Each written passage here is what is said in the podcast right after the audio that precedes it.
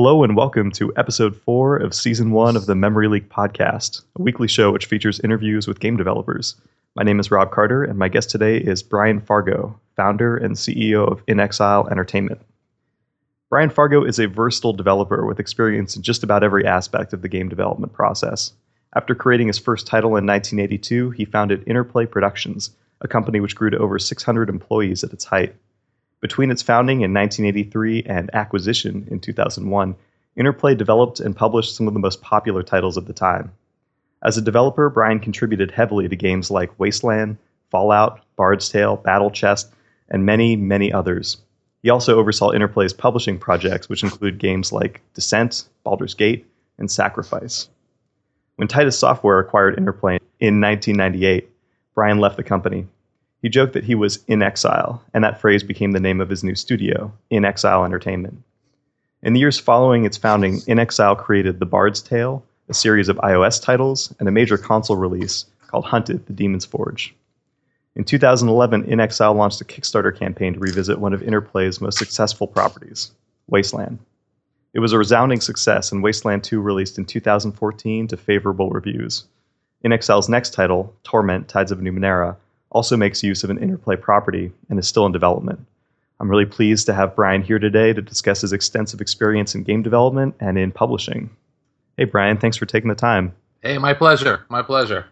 So, Wasteland 2 released to strong reviews, and the campaign to fund Tides of Numenera was very successful. How would you characterize the energy right now at inXile? What's the culture like there? Well, you know, we've been around for a while, and so I've been really as a company trying to find my way for some time. Remember, we started in 2002, so this is before there was uh, a digital distribution system. So you know, it was it was okay. We would do product for publishers, and you know, heavily limited as to what kind of product we could do and how we could do it. And then then then iOS started to happen, and, but there was a you know a change to free to play, and so it, you know it took a while to really find a, a business model that worked for us. So even at this company, we we started small. We went up as high as 70 people, and then we went all the way back down to 12 people as I had to reinvent myself. So now here we stand, about 40 people, and I can say that the mood at this company has never been better. We are in control of our destiny. We're making exactly the kind of games we want. I would say that almost, if not every single person who's working here, is working on what they want. So it it's a great mood, and uh, we're very very fortunate. Do you think that kind of culture and energy would have been attainable without crowdfunding? Highly unlikely. I mean, at least for us, I can say that. There, there's always a few. There's a few companies out there that I mean, there's. It's not like no companies have it, but it's very hard to come by because you have the mobile business, which is so hard. It's such an edge case, right? So I'm sure you have a company like Supercell who's having a great time. But it, it drops off fast. And then there are very few AAA developers that uh, out that do external work for publishers. There's, you're only chasing just a handful of contracts, and and that's a very schizophrenic business. I mean, that's enough to to drive anyone crazy because you work on a title, if it doesn't sell well, you're out of business, and then you're spending a great amount of your time during production trying to make sure you have the next deal lined up so you can make payroll when everybody rolls off of it. So you know we, are fortunate. So so you say without for for us absolutely not. Crowdfunding was it. It was the hail mary pass. It was the ability to get wasteland funded. I honestly had been trying for 20 years to get it made and and I, I, I it's not like i had tried every conceivable route. So it was wonderful when everybody stepped up. And so now we have control of our destiny. We uh if i want to spend more time on a game i do so. And you know every, every product you make all these sensibility calls along the way about what's important, what's not important, and we're always constantly adjusting. And so, without if you're under a publisher contract, you you have to to some degree adhere to whatever you said you were going to do in the beginning. But I change what I want to do in the you know from the beginning to end. That's part of the creative process. So we don't have to do that. So it's really provided us a perfect environment.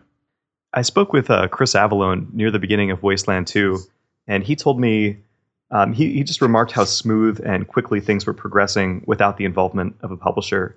Has that been your experience uh, throughout the development of Wasteland 2 and throughout Torment? has crowdfunding changed the style and pace of development significantly for you?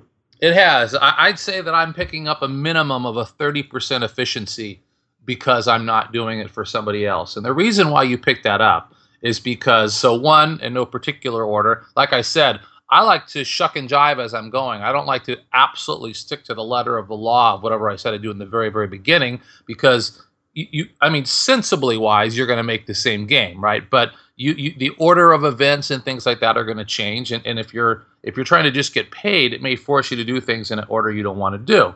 Um, and then also proving that we know what we're doing all the time, every 30 days or every 60 days, you lose huge amounts of, of, of, of resource effort. So if they say, you know, you, you got to come up, you got to show this milestone, if we have to freeze the code and make everything work and show it off to somebody, I can lose two to three weeks just like that. And in those big projects, if I'm burning through $500,000 a month in development costs and I lose three weeks, that's a lot of money. And if you do it enough times, whatever profit you might have been able to make will be gone. And so you're always trying to show that off. And then for, for trade shows, you got to throw stuff together. So it, it's kind of a forced march. And so because I don't have to prove that we know what we're doing. So, so we work with our backers, right? So we keep them informed. But the big difference is they don't say, well, Brian, until we see this next thing, we're not going to send you the money. They trust us. And that's the beauty of it. And I think trust is the main thing. And that's the biggest, it's the antithesis of a publishing deal. You get a 50-page contract, and it's got a list of horribles. They they can they can uh, you know you get penalized for this. You can they can take the property away from you and finish it without you and not pay you. Blah blah blah. Right. So all this kind of horrible things. Whereas with crowdfunding, it's like no no Brian, here you go. Here's the money up front. We trust you, and uh, and it's beautiful. And and that's why it was so critical that we develop um, deliver a really good game with Wasteland 2 because I take that trust super seriously. So on that subject of trust, um, something that I've been thinking about a lot lately is the inherent risk that comes with making financial bets on games or on any type of creative content. As someone who has worked both as a developer and the head of a publishing entity, what do you think the best way is to minimize the risk? How do we maximize creative potential on games, but also make pragmatic, responsible business choices? Ah, uh, well, that's a million dollar question. uh, um, well, well, well, let me think. I mean, I always tried to find a balance when I was at Interplay. So let's let's look at from a practical perspective when I was running a, a fairly large publisher. So I would try to balance it with totally innovative, unique, creative products. So that's why, like, you saw games like Giants and Sacrifice, uh, for example. Those just happen to be two shiny games. But we had a uh, plane, uh, Planescape Torment would be another one. But you'd mix that up. We'd have a Descent 2, and we would have a, a Baldur's Gate 2 and a Fallout 2. And so, so uh, I think it's a mixture of the of those things. It's difficult now. I, I, I, I sympathize with the big publishers because their overheads are so big and they have to swing for the fences every time that they start getting in this pattern of having to release a new title every year, every fiscal year, right into the franchise. And of course, if you're not careful, you'll drive a franchise right into the ground.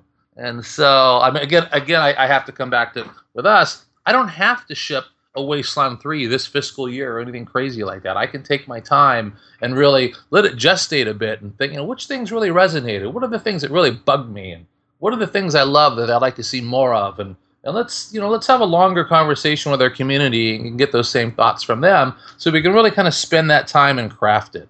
I think the word craft is is is, is very applicable to what we're able to do. So you have to think about franchises, and of course, you know, and you can say, hey, I mitigate some of that risk by working on some things you've at least heard of before, right? I mean, we did some very innovative stuff with Wasteland, and I can tell you that, that Torment Tides of Numenera is very, very innovative. I mean, the writing style is fantastic, the visual style, everything about it. There's not, there's nothing that screams cookie cutter in this thing, right? But at least I've helped mitigate it to some degree by by doing something that well one my guys really wanted to revisit it anyway but but also by the fact that that there, there's there's a bit of a following behind it. Sure. I, I think publishers often try and mitigate the risk by putting constraints on on designers on uh on enforcing certain creative choices. Uh, what do you think the correct way to handle that is? Do you think publishers should be entirely hands off or do you think do you think they should be making creative demands when publishing a game I think that there's a few things that I, as a publisher, would demand, right? But then I would I would give a lot of leeway with everything else and a lot of trust. You know, I'll give you I'll give you an example, right? Which was so when we signed up Descent, it was originally going to go to Trimark Pictures, and so we jumped in, we got Descent, and I very much give my producer credit for bringing it in because it looked like hell when we first saw it. It did not look good, but we kind of saw the potential. And so as we were marching along, I wasn't questioning how many ships and and what the sound effects were and the level design. I, I, I wholly trusted the developer. But at one point, they said, you know, on the release, Brian, I don't think we can support the internet, uh, internet gameplay. And so that's when I would step in and say, you know, guys, this product, we're not doing it if it doesn't support the internet. Like that's that's what we're hanging our hat on here, right? You have to do that, right? And so they said, okay, okay, fine. And we ended up doing internet support, which was a big part of the seller, which was going online and playing with other people. And so to me, that's where I think you should step in and go, okay, this is going to gut the whole thing. But but that's kind of where, where I draw it. So so I've always said to publishers, you know, you go through this funny process where you where you you pitch the product, right? You you you give a, a comprehensive vision for what you're going to do. You you usually give art type uh, sort of a, a focus what the art's going to look like, and they say we love it, right? And then they sign the contract, and the next day they don't trust you anymore. It's sort of this bizarre process, right? So I've always said to publishers, and I used to do it with my whether I was working with Bioware or any of those guys, say, you know, we, we either you know believe in them or kill it, right? But there's not a middle ground where you get to micromanage every little decision. I just don't think that works that well.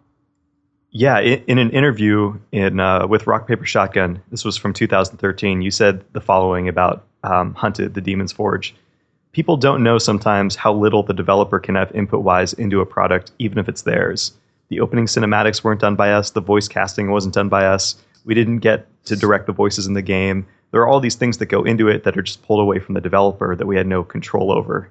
End quote. So, is, is the problem to you with a lot of these publishing deals that um, publishers try and exert creative control over things that they should not? Uh, absolutely, absolutely, and and, and you know, and, and without naming publishers, right? But you as a developer, and, and and I'll talk more broadly about it because you know there's a whole conversation I have with other developers in the business, and I mean top developers who are who have done work for other publishers or or or in some cases still are, and you know we get into these ridiculous conversations that you think like we're being punked, right? That, being you know made issue to do demands of things that are just not possible. You know, I mean, we, we had a product one time we were working on, and they wanted us to we had to spec out what it would be, be like on the PlayStation. I think it was the two, but but it hadn't come out yet, right? We had to just guess, right? Well, it didn't have the power we needed to do what we said, so we what we wanted. So we wanted to change it. They said, you know, you can't do that. We said, no, you don't understand. The hardware can't do it. It's not us. They said, don't give us a your way or the highway speech. And so we had to march down a path that we knew would end us have it hitting a wall you know and so so yeah i mean the publishers come in they want a certain way and if you don't do it that way they'll just withhold payment and put you out of business so you really have no leverage you you're trying to you're trying to protect jobs so this happens a lot right and again not all publishers do it but but that is the case and so uh, certainly uh, there was a lot of things outside of our control for hunted and and that i i found it a frustrating process because it's always our reputation that takes the hit right you know or if a product goes out buggy we don't even typically the developer is not in charge of the QA department. They may have a few QA people, but they don't have a team of 30, 40, 50, 100 people in QA. And so the publisher has to generate the bugs and then give you time to fix them. And so uh, if a product goes out buggy from a publisher, I guarantee you they knew they were there. Uh, it was just a matter of someone said, We're not waiting any longer, we're putting it out. And then so the developer takes the hit. So, yeah, it's a very frustrating process. Um, you know, you, you have to be more like, you know, it, like Valve, for example, they're going to take the time to get it right, or Blizzard's going to take the time to get it right.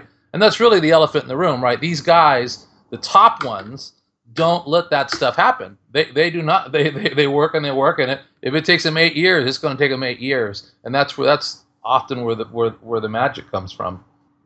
Yeah, you know, it, it really bothers me because I've worked um, for years as a, a programmer and to see to see people like Obsidian get blamed for bugs, you know, I know that there are no bugs that the engineers at Obsidian can't fix, uh, but exactly. it, it, still gets pinned on them.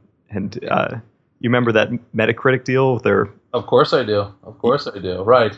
And, and, and so and my, I think, well, gosh, why can't you just use sales as, a, as an estimate to pay a bonus? Right? Who who cares if the Metacritic rating is, is 10? If the thing sells 10 million copies, give them a bonus. You know? Yeah. give them a bonus. So whatever. But yeah, yeah, yeah. So yeah, no, it's it it was that it, it got to the point where I just stopped. I stopped doing business for, for publishers. I just rather not even be in the business anymore. It it just got so frustrating. Yeah, you know that Metacritic thing when that happened, there was some discussion on both sides that um, you know people said it was a horribly exploitive thing to put in a contract, but then other people would say, well, Obsidian still signed it, but it sounds like the leverage is set up, like the the balance of power is skewed in such a way that you you have to sign things like that. Is that your impression? Well, you don't have to sign anything, right? But but ultimately, you are you do you don't have leverage.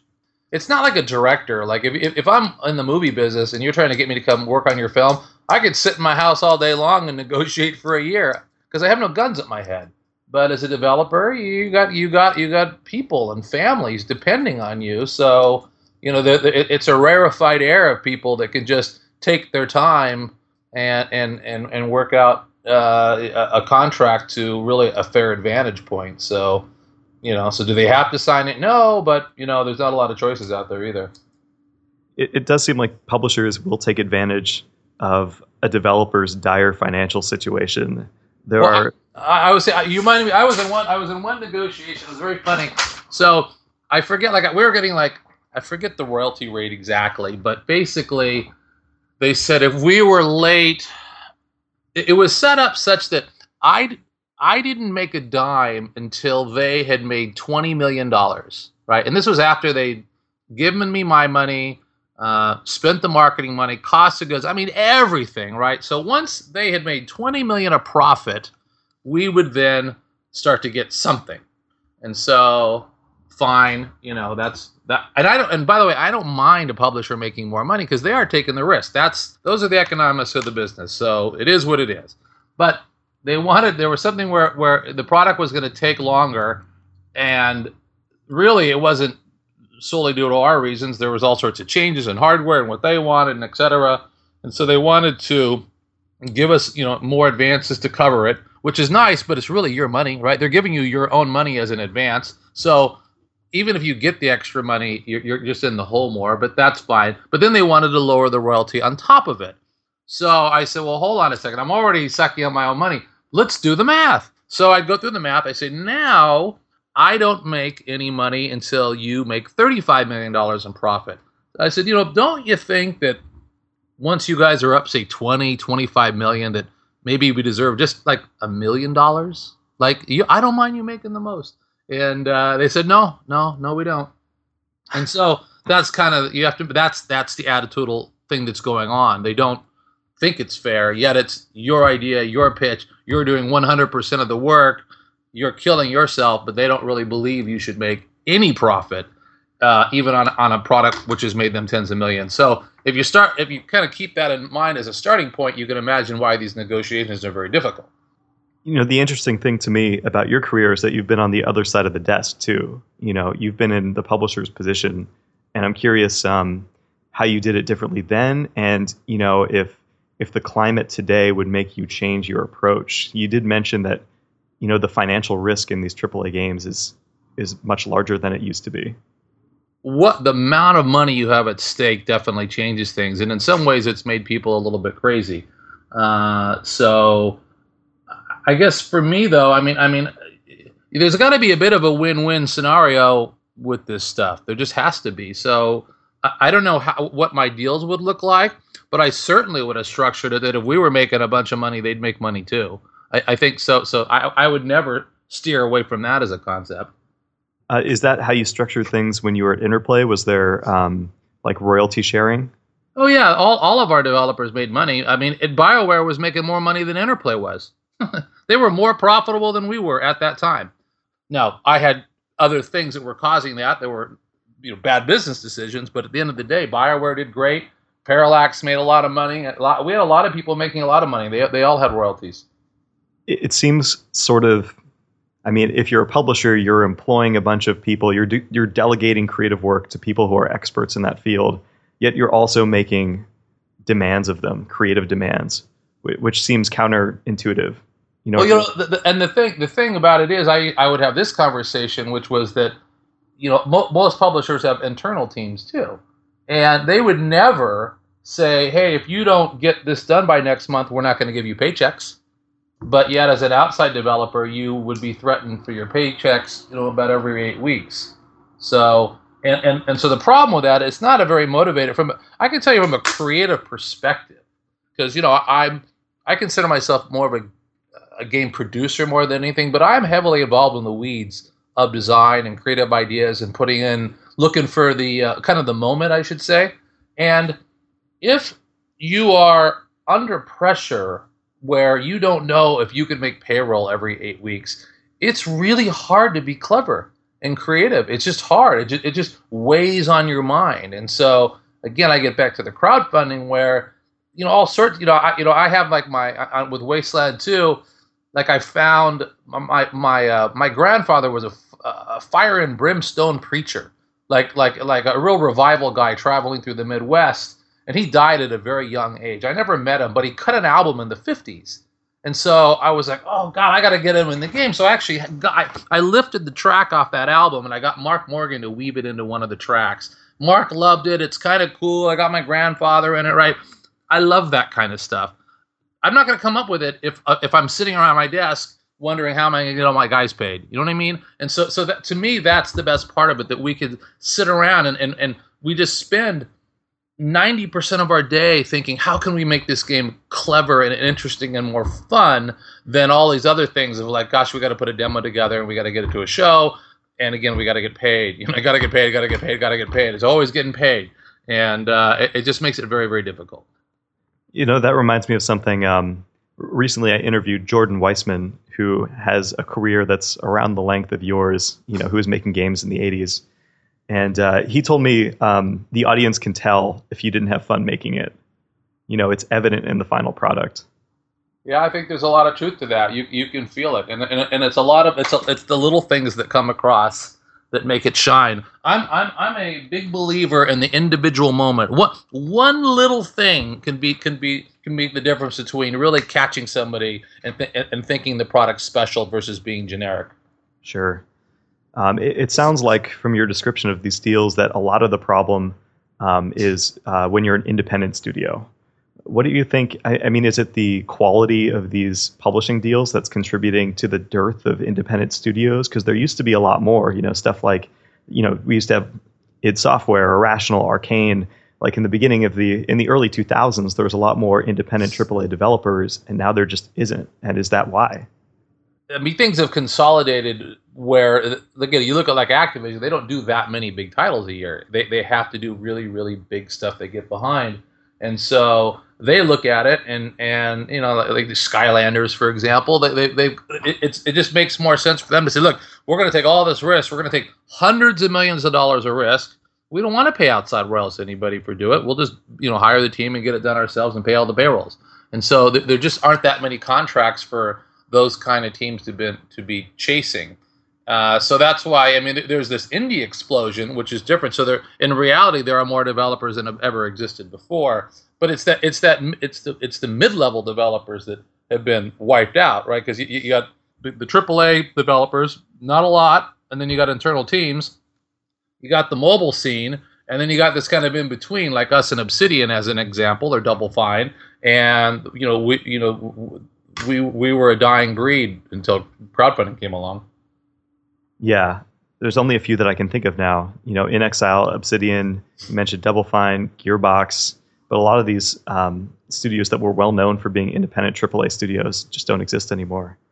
Yeah, yeah. Well, things keep changing. You know, you, you gotta be looking forward all the time. Yeah, you you mentioned um, the difficulty of meeting milestones in order to get paid, and uh, there are a lot of rumors that some publishers will act in a predatory way with regards to milestones. That they will um, threaten to withdraw funding you know, over technicalities of whether or not a milestone has been hit. And then when a developer is really low on funds, try and buy them at a very low price. Have you experienced stuff like that? Yeah, that happens. That happens. It's it's it's tough out there, baby. Uh, yeah, I was I was on uh, on a press tour for one of our games, and and uh, the publisher wanted to change the date. They wanted well they well they had made a bunch of changes, and we said you know it's going to move it out of the year, and they said well you can't do that. We're like well you, you know I said I, I said I built a house one time, and when I had my contractors make changes, I never told them by the way that better not affect how long it takes. Like even I said you just can't make changes and have it not affect things. And so they said, I don't care, you know, blah, blah. And so anyway, we said, it can't be done. Anyway, so I was out on tour and they sent the producer down to my office and he went to my employees and said, look, we need to pull the date in. And so my guy, they don't know. They're like, we can't do it. They got the same, an- same answer. They said, well, if you don't do it, we're going to shut this company down. So I had to get a call on the road and say, Brian, they're down in our office threatening to close us. So, you know, that stuff happens. I guess that happens, but it's it's sad. you know, like I said, you know, and no, you know, you don't want to talk about it too much because people just see it as you're kind of whining about it, so you don't want to, you know, get into it. But de- definitely, uh, when I have lunches with my developer friends, I think the stories would blow you away. Well, I, I don't think anyone could accuse you of whining about it since you ran Interplay and you know we're on the other side and you did fun projects. Yeah, no, I'm I'm proud of the way we work with our developers, and and I, I and and to this day, I've ended up doing work with with both many of the developers that I used to work with and and many of my employees that I used to work with. All right, I'm going to switch gears uh, now for a little while and talk about Interplay. You began your career as a developer, you know, as someone who was in the trenches and making creative decisions. Uh, but at its height, Interplay was really large, and you were in an executive position. At that point, I imagine you can't be too involved with, you know, the details of any one project. Um, how did you deal with the shift in your role as Interplay grew? How did you feel about becoming an executive and in a managerial position? Well, when we got really large, I was miserable. You know, it was uh, it was I was doing anything but product. Uh, you know, it's a slow process, and uh, you, you know, it kind of pulls you out of it. I, I mean, I was always involved in like I was like a network executive deciding every product that got made and making sure it hit every sensibility point and that the team it was the right team and it was and they and they and they were thinking right and and so I would make sure that it that it was it, everything was moving along. And once it started to like you could tell when a team started to fire on all cylinders. And once it started to do that I could then not worry about it and I could move on to something else. And then other products I would have to kill that you never even heard of before. And so um, so so that was my the most important thing I could do. But I really couldn't I, I, could not affect things as much as I wanted to. I could go into a room and say, "Hey, do this and that," but I could leave and they could know they might not see me for a month. So you know that's going to have a, a, different dynamic of when I can't really stay on top of stuff. So it, yeah, it got to the point where with that many employees, you know, I'm, I'm managing you know the slate, so I'm still trying to do original and clever stuff and get people in there, but you know you're dealing with uh, it, it, you have a whole new, new set of people that you're that you're reacting to because you have you have investors you have board members, you know, you have lawyers, and you know, it, it, there's all these people that are now dragging down on your time. So uh, I definitely was anxious to get back to product development. After Interplay, I left, took you know a couple months off, and just and just sort of chilled out and organized. You know, we had CDs back then, so I organized my CD collection, and I played a bunch of games, and I took said, okay, all right, I've, I've had enough time to jump back into it. Yeah, I have to imagine that the end of Interplay was a kind of a difficult time for you. Uh, from my reading, it, it sounds like after Titus Software took over, the culture was just unpalatable to you. You left and then were threatened with legal action from the company that you founded. Um, if you could, can you tell me a little bit about the end of Interplay and the role that Titus played and your subsequent departure? Yeah. Universal MCA came in as an investor in the company. I think it was like around 95 or 96. And they liked they really liked what we were doing and so they invested 10 million dollars into the company. And for me that was a huge amount of money. We we were always operating with less cash than everybody. We just had to be clever. But yet we were doing some great stuff with fallout and descent and everything else. We never had much money in the bank. So here comes 10 million dollars. Well at the same time the cost of development starts to skyrocket. And so that $10 million would seem like a lot as we moved on to uh, CDs or multimedia, all of a sudden that wasn't such a great cost uh, or a great uh, investment. And we had bought Shiny Entertainment because I saw that mo- most of the publishers had this one kind of seminal title, except for Electronic Arts. Uh, EA always had the sports line, but you know you looked at with whether it was uh, Take Two had Grand Theft Auto and EA or um, uh, THQ had wrestling and Activision had Tony Hawk. Like there was this one game that could just carry you through everything, and they and then they ended up having Guitar Hero. Was always like well, actually they bought Guitar Hero. So I, mean, I take that back. So, but it was like Tony Hawk at the time for them. So so we had Baldur's Gate, which was a great title, but it was a top PC game. So instead of millions and millions of copies, it was like a million and a half. And we had a pretty heavy royalty load to BioWare and TSR. So you almost had to cut that number in half from a margin perspective. So uh, it wasn't the seminal margin hit that we needed to get us through. Like if I, if I didn't have a royalty load on Baldur's Gate back then, and I'm not complaining, don't get me wrong, but if I didn't have any margin to pay out on that title, it probably would have been a different story. But so we were seeking that hit, and I saw that the action was on console. We were behind in the curve, so we bought Shiny Entertainment to help be our answer to that. Um, they had done Earthworm Jim, perfect, right? Well, of course, the first thing Shiny does is MDK. They do a PC game, and they work on Wild Nine for three years. So, and it didn't sell well, so we never really got our console transition. So that that really hurt. So that left us in a difficult position of debt. So then I had to go out and do a public offering. And in the middle, I started off in the public offering, and it was a pretty strong market. In the beginning, when I started, people went, God, Brian, your timing is perfect, right?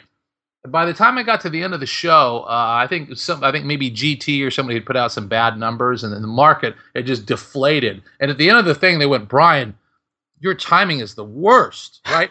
All that happened in four weeks' time. So we raised half as much money as we had hoped to, and uh, and that's a whole story in it. So I had to close that deal on the phone, jumping around in my underwear from my house in order to even get. If I hadn't closed the IPO deal, we would have gone out of business.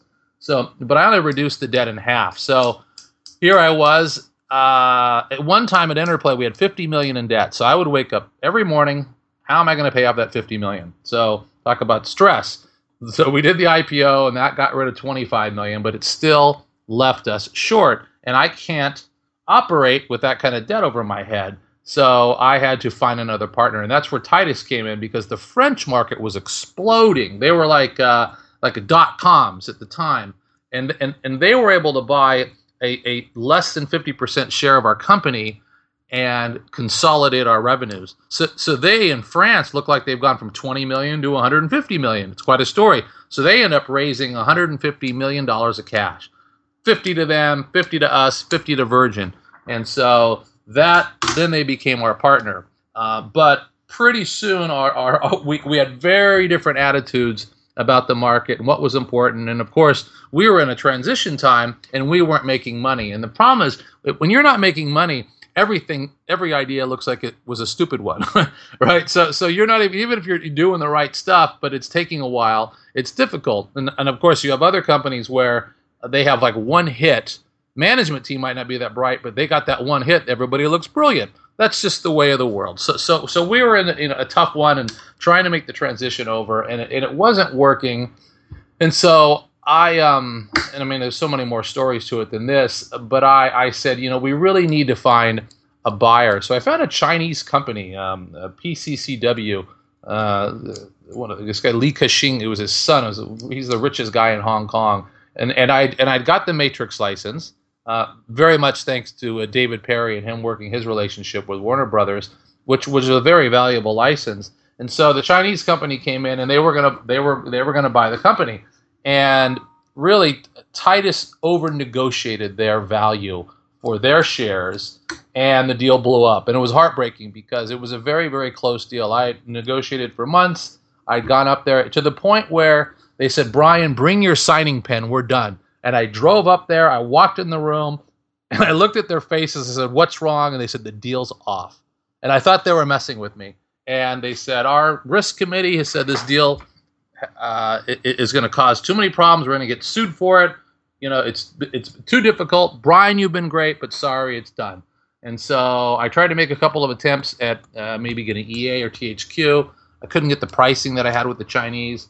And so then I then I was going to do a deal to, to do one more money raise uh, with a local firm that was going to give us put us uh, in the black cash wise for the first time in years because I had worked it down because I had done a deal with uh, Microsoft to pre-sell uh, some uh, Matrix rights. So I, I, had worked our 50 million all the way down to 5 million of uh, of, of debt, which was a huge relief. And I was going to do this one last deal to put some money where we actually had cash in the bank for the first time and I don't know how long. And they said, you know, Brian, we think we can do a better job, and uh, we might even just do it. Want to do a hostile takeover? And now I'm exhausted at this point, having spent the last I don't know four or five years trying to work down 50 million in debt, killing myself, right, stressed out to the max, and I finally said, you know what, guys, you don't don't do a hostile takeover. Here are the keys. Half at it because you know what, I can't. I, it's going to affect my health at this point. I got to take a break, and so so and that's and that's when I said enough's enough, and because uh, I you know had all these deals queued up and each one would would, would you know kind of fall apart. So it was very, very frustrating. You know, looking back, it was the best thing that could have happened to me. You know, it, it was just time to go um, it, it, was because everything everything had just changed with the dynamic of me not being able to really kind of do what I wanted anymore. So there's a little kind of detail on that, and there's a million stories in between there, but that's the top line. Wow, that that is crazy. The the one of the truly sad things about that to me is that you made your first game entirely yourself. You did the programming and the writing and all that stuff, and uh, just negotiating like international business deals for years sounds like not why you started doing this. Yeah, no, no. I actually didn't mind some of the negotiations because I kind of it was a bit of an intellectual uh, exercise, and so part of me enjoyed it. And usually, you get some really, really bright people on the other side, so it was it, it, it could be fun at times. So I did I didn't hate all of that. I actually enjoyed parts of it, but other parts, no, I, I didn't. That's not what I signed up for. You remind you reminded me very early on. I had this I, I would pay anything to have this this this uh, conversation on audio, but I had a guy working for me. His name was it, this is before Interplay. It was called Boone Corporation. So this guy named Jerry Sherman, who has a, a a PhD in mathematics from Princeton, right? Like super genius, smart. So he's one of the guys I'm managing, right? Which is you know, I mean, he's teaching me a hell of a lot more than I'm teaching him. So, but I'm just fascinated because he's just so darn smart. But so he gets in in a, in a negotiation over on his contract with uh, with Greg Fischbach's brother. And if you don't remember, Greg Fischbach was the CEO of Acclaim. So he has a brother who's a big entertainment lawyer, Bernie Fischbach. Very, he's actually a nice guy, but he's tough. I mean, he's a tough Hollywood lawyer. But those two negotiating, right? You got the PhD versus the lawyer, and and and and and I have to say, Jerry, the PhD, just killed him, right? Because he he would like trap him. He you could see like a chess game, like you say something, and Bernie would say something, he'd trap him to the corner of his logic, and then boom, he'd pound on him, and of course Bernie would just say, "Well, we're not doing it anyway," right? He just oh trumpet by saying we're not doing it. It was great. It was great. So so I, I, think of those kind of stories as, as kind of fun. I, I have wonderful negotiating stories with, with my lawyers. My my general counsel at Interplay for a while, he used to be a stand-up comedian, and oh god, he was great. He if they were ever like being mean, he would start to rip on them, and they wouldn't even see it. and I, would have to walk out of the room. I'd be laughing so hard. yeah, if nothing else, that does sound exciting. Yeah, it was very, very entertaining. I, I, I look, I've been, I've been, I've been in negotiations where I had to break up fistfights. I mean, wow. I'm, I'm, telling you, it, it gets it gets nuts. So, has the culture of that negotiation side of the game industry changed significantly since you know you started doing that in the 90s? You know, I haven't been involved in much negotiations like that anymore, so I, I wouldn't be a good one to comment on that. Okay. But they can, they can become very heated, no doubt.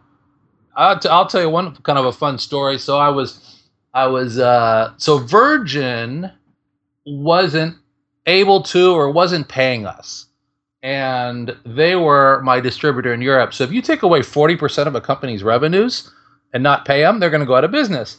So I said, look, now, and Titus is in a conflict because they own 51% of Virgin and 40 some odd percent of us, of Interplay.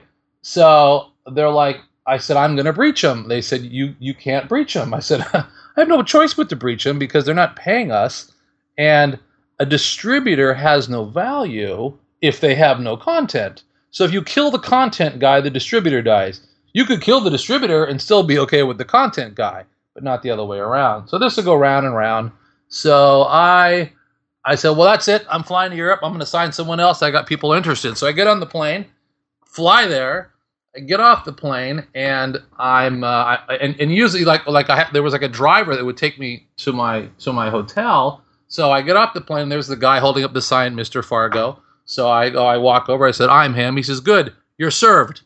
oh my I- god. yeah, and I know I haven't even slept. I'm like, what the hell is this? I, and it, it basically says that if I try to solicit signing someone else, they're going to put me in jail, right? And so I said, well, I don't care. I'm I don't give a shit. I'm going to sign someone up because I'm not going to let my company go out of business. So I'm literally running around, even though I got this order that they're going to put me in jail if I dare to talk to anybody. So I'm talking to Infogrames and, and other people trying to sign up another distributor while they're trying to leverage me with this uh, with this court order. So.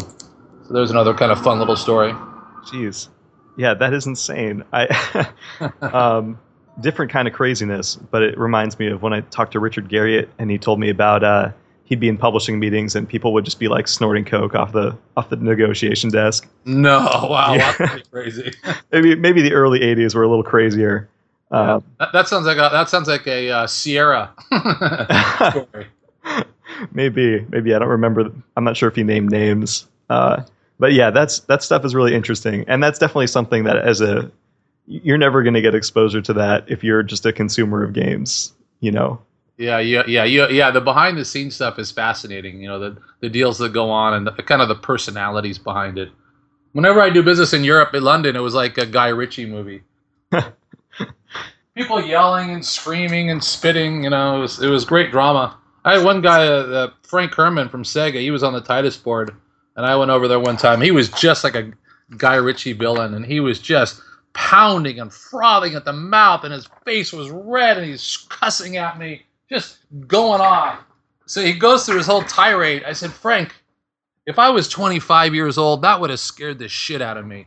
But I kind of been through this, so save it. Let's just get to the facts. Stop it, please. You know, but it was very funny. Wow. I so I wonder if this is uh if these stories are specific to game industry or if um, the entertainment industry negotiations are just kind of like this. I bet they're worse. I bet they're worse, worse in that business. it sounds like not just from your stories but from some other developers that I've spoken with that part of the issues in publishing negotiations can come from just an ignorance of the technical game development process. Do you find that's the case where um, you're trying to talk to people, and I think you've alluded to this before in the conversation, but you're trying to explain to people why, some, why something isn't possible, and they don't get the technical argument of why. Boy, that's a complicated one because you know often you know it, first of all when you talk about publishers, right? Like there's some very smart people that work in publishers, and there's people that I like. So I'm always careful. It's not like I write off publishers because that's a completely unfair thing to do. But there's a, there's a dynamic that gets set that is is the problem more than anything. So we would. My technical director here is a great guy, and he's super smart. He's smarter than I am, okay? But he's not a producer. Like he he he would he I wouldn't put him in charge of producing a game because you make all these technical assumptions and trade-offs and guesses and, and there's a lot of other things that go on beyond the raw technical parts of it. But sometimes the raw technical parts do rear its head. And there's a time where I have said, you know what, I know you guys can do it anyway, and I'll challenge them, and they'll do it. But other times they'll say stuff, and I'll go, yeah, let's punt that and move another direction. And so it's a, it's it's a series of judgment calls you need to make all day. So what what ha- what could happen with a publisher is two things, like you said. They might give you we we would often get producers that were not technically savvy or hadn't played a lot of games, and so they'd try to make judgment calls that I knew were a mistake. So that would be difficult. Or they would send a guy down that was really really savvy, smart as hell, but he was so narrow focused that he could technically be right, but ruining the product at the same time. So so there was it, it's it's kind of a case by case. Yeah, I appreciate you saying that it is a multifaceted problem. In the end, there's these two business entities, right, that are just trying to do the best things for themselves. Right, right. And so again, but but that's why I say it always comes back to trust. Right? You've got to trust me in what I'm doing and me making those decisions on a day by day basis. You know, I I I would tell one of my publishers before that look, you know, I couldn't manage your company in California. I don't care uh, how good an executive I was. I could, I have to be there in the halls and see the faces and and catch the conversations that you weren't even supposed to be in, but you just happened to catch him and you were able to affect something. So there, there, there there's a kind of a, a movement, a, a flow of conversation you want to be in. The same thing is the other way. So when they try to manage the product, uh, micromanage it from a long ways away, it, it just doesn't work well, and, and it leaves you back. Again, this is how I did. You got to just you have to trust the people.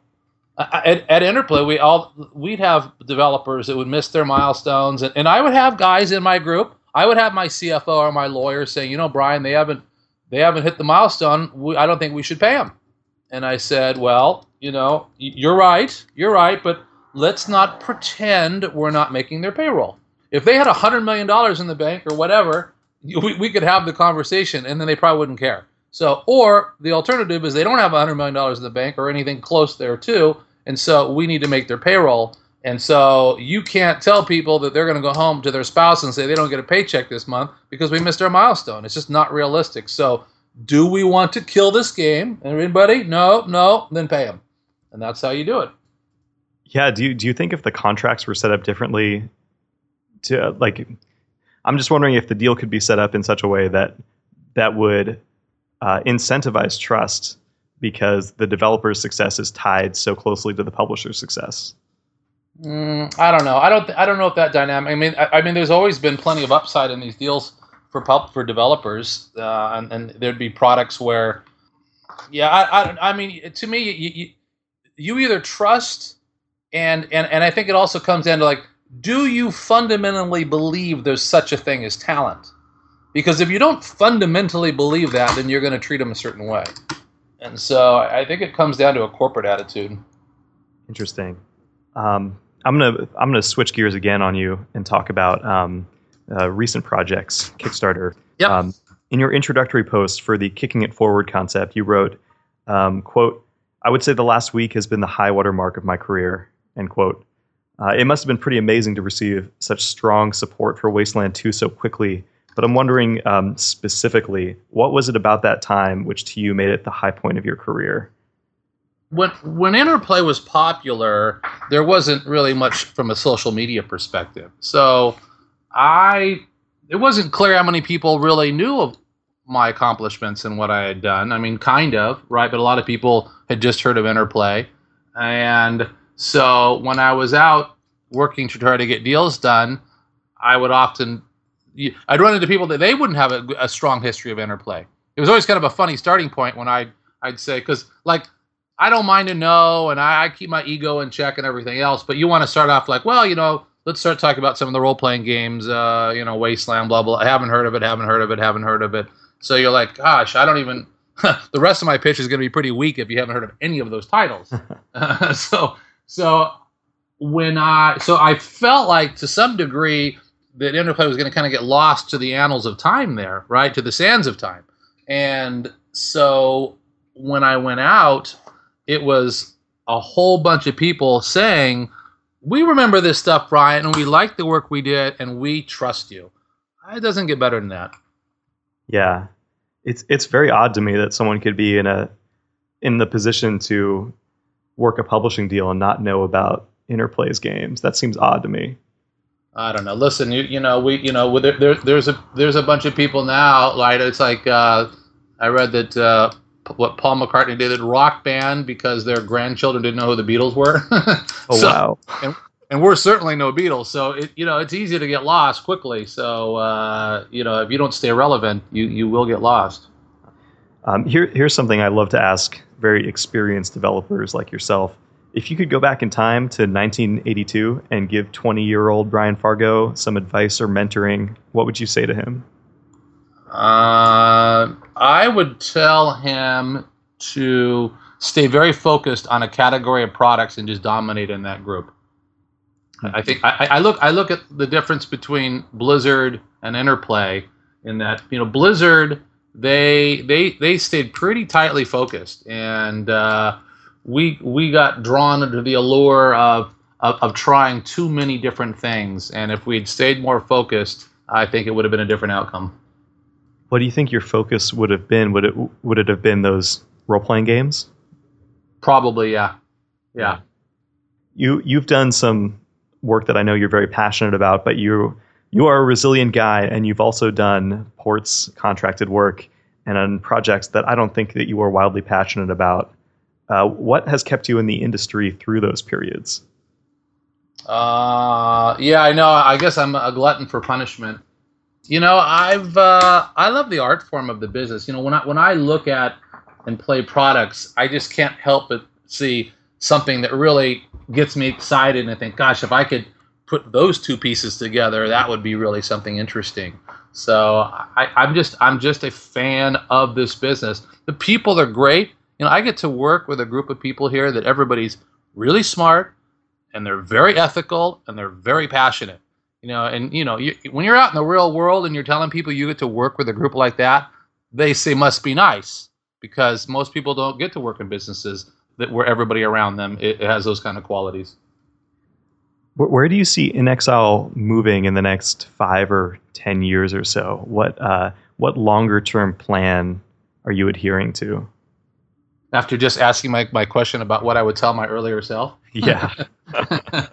well, um, I'm going to just stay very tightly focused. I, I don't want I don't want to be a big company. I have no aspirations for that. I love our size right now. Uh, you know, we're we're like we're just about 40 people, and there's a wonderful dynamic. Everybody knows each other's name. Uh, there's no real middle management or thinking somebody else will solve a problem because there's the company's so big. So we're super efficient, and Uh, I think so. So, so I'm going to stay tightly focused. I don't want to become big, and what I'd really like to do is build up some really great brands, and then and then start to mix that up with some experimentation. You're not going to see where everything we do is just a sequel of something that's been done before. You know, we'll we'll, we'll start to mix it up, but also have enough brands that I can you know c- kind of come back and revisit them from time to time and and make sure they're fresh and interesting without that forced march that I talked about. Because to me, the most important thing is the brands more than anything. And and role playing game consumers, they're a tough crowd. I mean, they are cynical and tough. But if you really put the passion in and the time and make it special, they'll you know they'll, they appreciate it and they notice it. So so it's well worth it. I have no lack of stories to uh, talk about the business. That's for sure. no, I'm glad. I, I, like those. Those stories are the kinds of things you don't hear, you know, in other formats.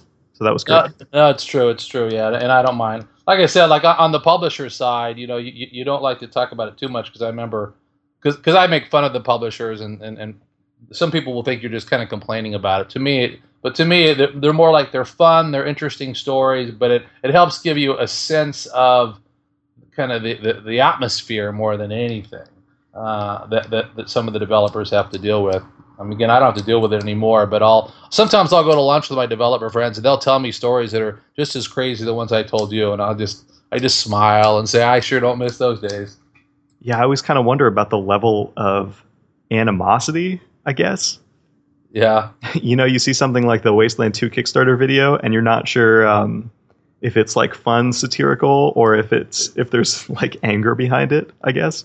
I, I was channeling a little bit, perhaps. yeah, maybe know, because I, I, I, pretty much had a variant of every conversation I had in there. Really. It was it was uh, it was it was wild. It was absolutely wild. But yeah, even the crazy stuff where we'd we'd pitch and then you wouldn't hear anything, and I'm like, okay, well, it's okay if it's a no. I just want to tell my guys or learn why it's a no, so that I can learn from the experience. Yeah. I like and I remember one time I had a great conversation with Lucas and they said, you know, we don't like doing high fantasy. We just don't. I don't know why I like it, but as a company, we don't do high fantasy. Okay. I, you know, I don't have to agree with their reason, but at least they gave me one, right? I respect that. Yeah. But other companies, you couldn't get a reason, and so it would it would just drive you crazy. You know, say well, nobody even seemed to even know why or be able to articulate why. So it was it was just a bizarre process. That is pretty strange. I, well, you call the publisher in the Kickstarter video, it's like metrics publishing. metric driven publishing, yeah. Metric driven publishing. Did you ever get no's that were based on metrics like that, where they tried to quantify the business impact of like a creative choice of, you know, what the gender of the protagonist was or something like that? Well, I would get comments, you know, the, the, you know, the, well, you know, we we because we had like this really wonky look for one of our products. We were, it was this bizarre sort of uh, Baron Munchausen kind of weird looking thing. They say, you know, people are, you know, statistically are not attracted to, or they, they turn away from ugly people. it's like, you know, or, or, or it would just be, you'd give this big pitch that I thought was great, and they'd say, how many items are in the game? and you're like, that's not really relevant yet. I mean, that's not, that's not, so that, so, so yeah, so you get these odd questions. I, I, I had one, one analyst I was explain he was he said everything's metrics, everything's A/B testing, period, end of story, and I was talking about the idea of fun. You know, I say you guys call it stickiness, we call it fun, and so you can't quantify it all. He goes, "That's just a theory." wow. So the the concept of fun was just a theory to him that could be tested. So it, it was it was like so so you you you'd get in those those kind of conversations. It seems like the the core problem of funding any type of entertainment is that you're striving for a target fun which is just really difficult to quantify. It's odd to me that some people are not comfortable with that or try and explain that away. It's like a, it's like a, like a robot trying to break it down. Yeah. You know and, and it's, it's hard right? So so you know when they're trying to quantify it i'm sure it's very difficult because you got to get it get in there craft it and feel it and you know, I, I read there's a great book by Pixar called Creativity Inc., and they said every Pixar movie in the beginning stinks. Yeah. So so let's start with that premise, right? That's Pixar.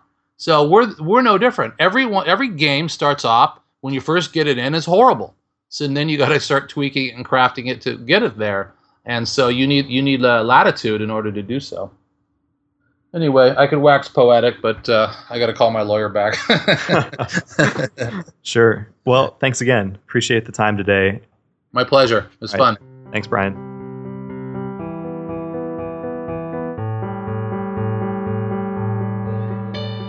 Music and audio engineering was provided by Michael Ibrahim. For more of Michael's music, please go to carboncitylights.com. If you enjoyed this interview, be sure to subscribe and to check out MemoryLeakInterviews.com. Memory Leak currently does not accept donations, but if you'd like to support the podcast, please tell a friend, rate the show on iTunes, like us on Facebook, or follow the Memory Leak Twitter account.